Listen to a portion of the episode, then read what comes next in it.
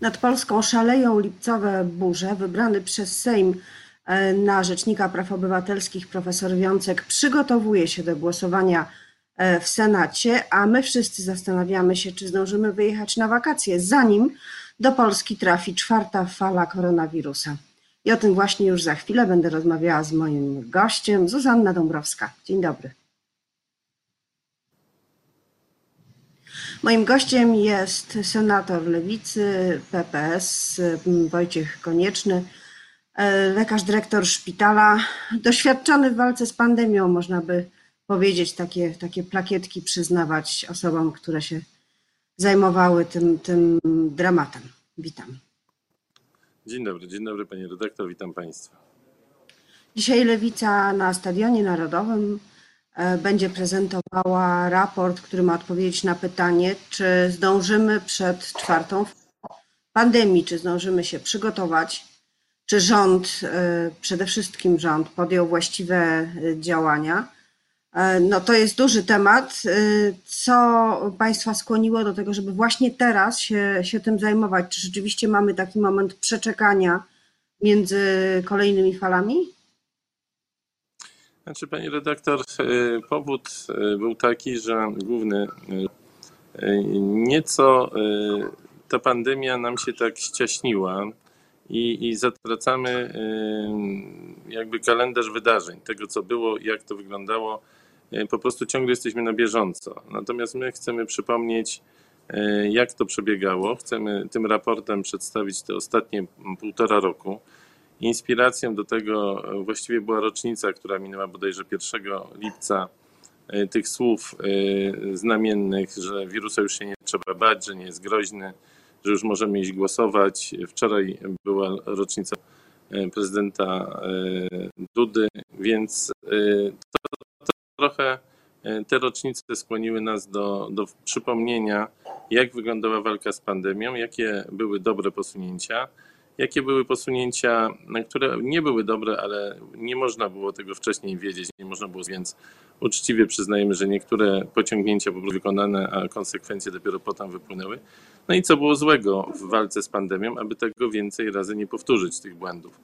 Więc e, tego głównie dotyczy raport oraz w drugiej części będziemy się właśnie zastanawiali nad tym, czy jesteśmy gotowi na kolejną falę, czy podejmujemy wszystkie działania niezbędne, właśnie w oparciu o tą historię, czy już nie powtarzamy starych błędów. Więc e, tego dotyczy głównie się, nasz raport. Zastanówmy się, jakie są te główne błędy, których należy unikać, czyli tych, o których nie można się było spodziewać, czy e, przewidzieć, a które e, popełnił rząd poprzez miniony ponad rok. Znaczy, główne mm, takie potężne błędy no to był brak przygotowań szpitali do, do drugiej fali koronawirusa, do tej jesiennej e, fali, kiedy to właściwie właśnie na kanwie tych wyborów, na kanwie tej, tej, tego upolitycznienia pandemii, nie robiliśmy tego, e, co było wymagane, aby szpitale były przygotowane, abyśmy mogli przystąpić do walki z tą falą no, w sposób skoordynowany, w sposób bezpieczny dla pacjentów. To był w, w mojej ocenie potężny błąd główny. I drugi potężny błąd główny E, to było lekceważenie tej angielskiej odmiany koronawirusa, która e, występowało pod postacią braku kontroli przylotów e, w okresie świątecznym naszych rodaków z Anglii oraz poluzowania obostrzeń na początku lutego, kiedy to właściwie już wiedzieliśmy, że jest wariant brytyjski, wiedzieliśmy, że narasta ilość tych przypadków, wiedzieliśmy, że jest dużo bardziej zakaźny, a mimo to pod presją polityczną, no bo tak trzeba powiedzieć, E, ugiął się rząd i zezwolił na, na poluzowanie. Przecież były i hotele otwarte, i stoki, i pamiętamy e, walentynki w Zakopanem.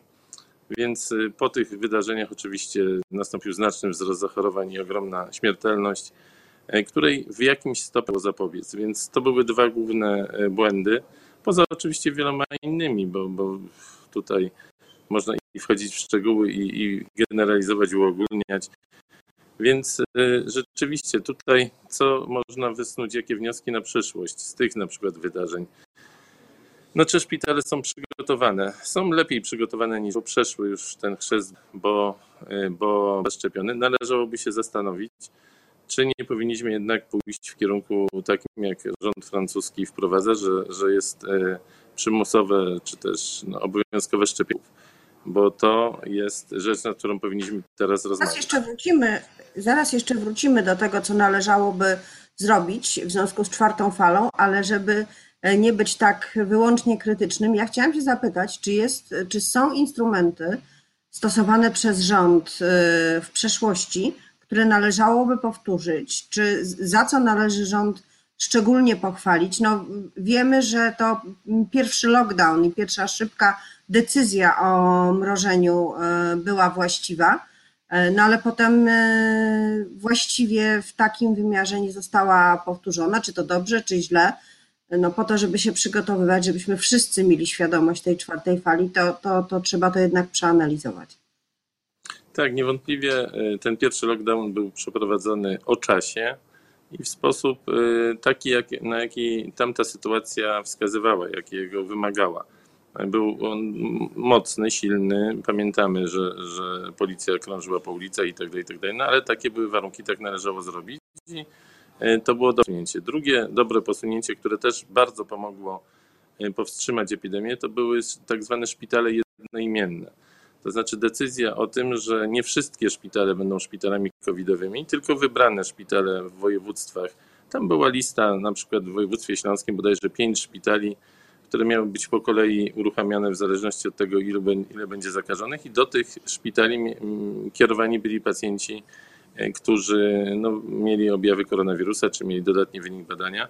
I przez to nie, nie przenieśliśmy tej epidemii do wszystkich szpitali, tak jak się to stało jesienią. Jesienią popełniono ten błąd, że każdy szpital decyzją wojewody, no oczywiście może nie każdy, ale 90 pewnie procent, czy, czy coś koło tego szpitali zostało objętych decyzjami wojewody, że mają utworzyć oddziały covidowe. Wiadomo, że te szpitale nie były przygotowane, wiadomo, że, że będą zakażenia wśród personelu, że będą się zakażać wzajemnie pacjenci. To było z góry wiadomo, to, to nie są szpitale zakaźne, szczególnie w chorobie, która przenosi się drogą kropelkową, czyli taką najbardziej zakaźną, jaką sobie można wyobrazić.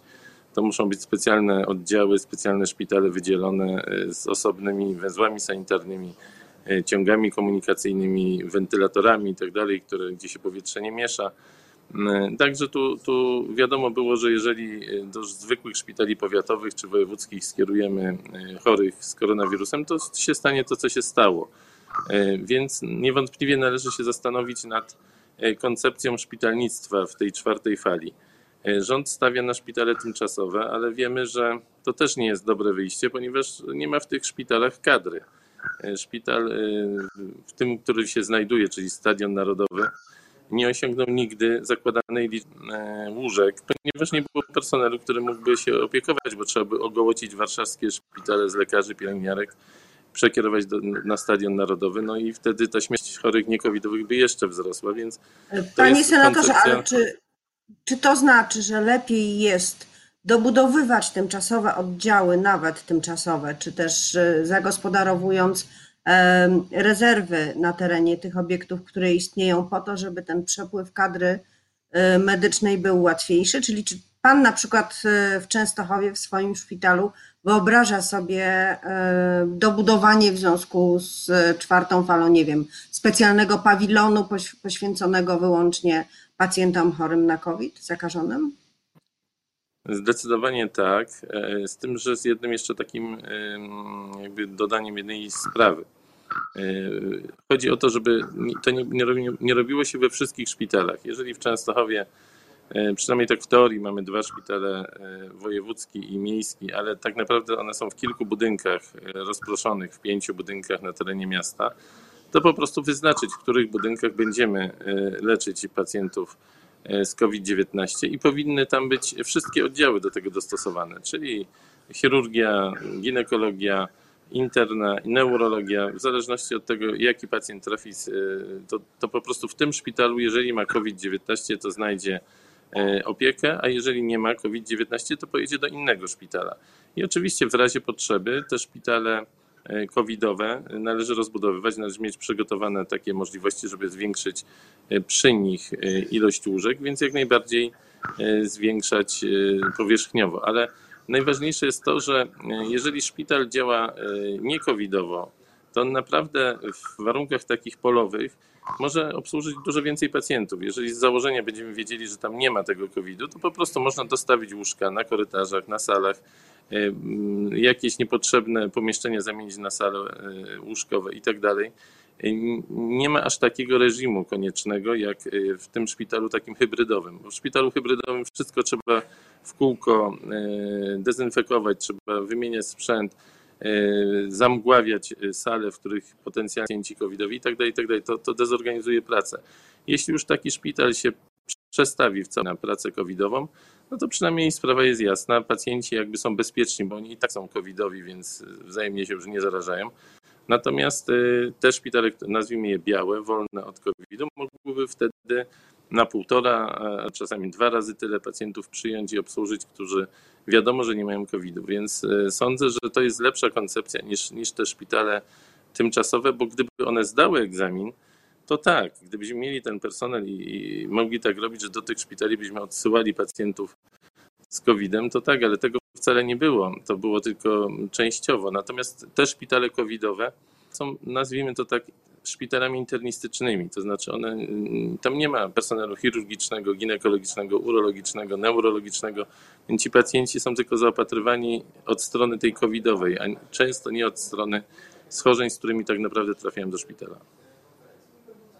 O, y, to są jakby dwa albo i więcej poziomów pomocy, której udziela y, system ochrony zdrowia, której musi udzielić system ochrony zdrowia. Pierwsza rzecz to jest wyłapywanie zakażeń, pomoc przy covid ocena stopnia zaawansowania tego zakażenia, ale rzecz druga to właśnie są pacjenci, którzy mają inne schorzenia i także są e, zakażeni, a jeszcze jeden poziom to są ci pacjenci covidowi, którzy są ciężko zakażeni, wymagają najpierw tlenu, a potem ewentualnie jeszcze bardziej specjalistycznych procedur. Jak pan ocenia po tym czasie i także z wyjściem do przodu w kierunku czwartej fali, zdolność e, systemu do zajęcia się tymi najtrudniejszymi pacjentami, najtrudniejszymi, w najgorszym stanie z chorobami współistniejącymi z e, ciężkim zakażeniem.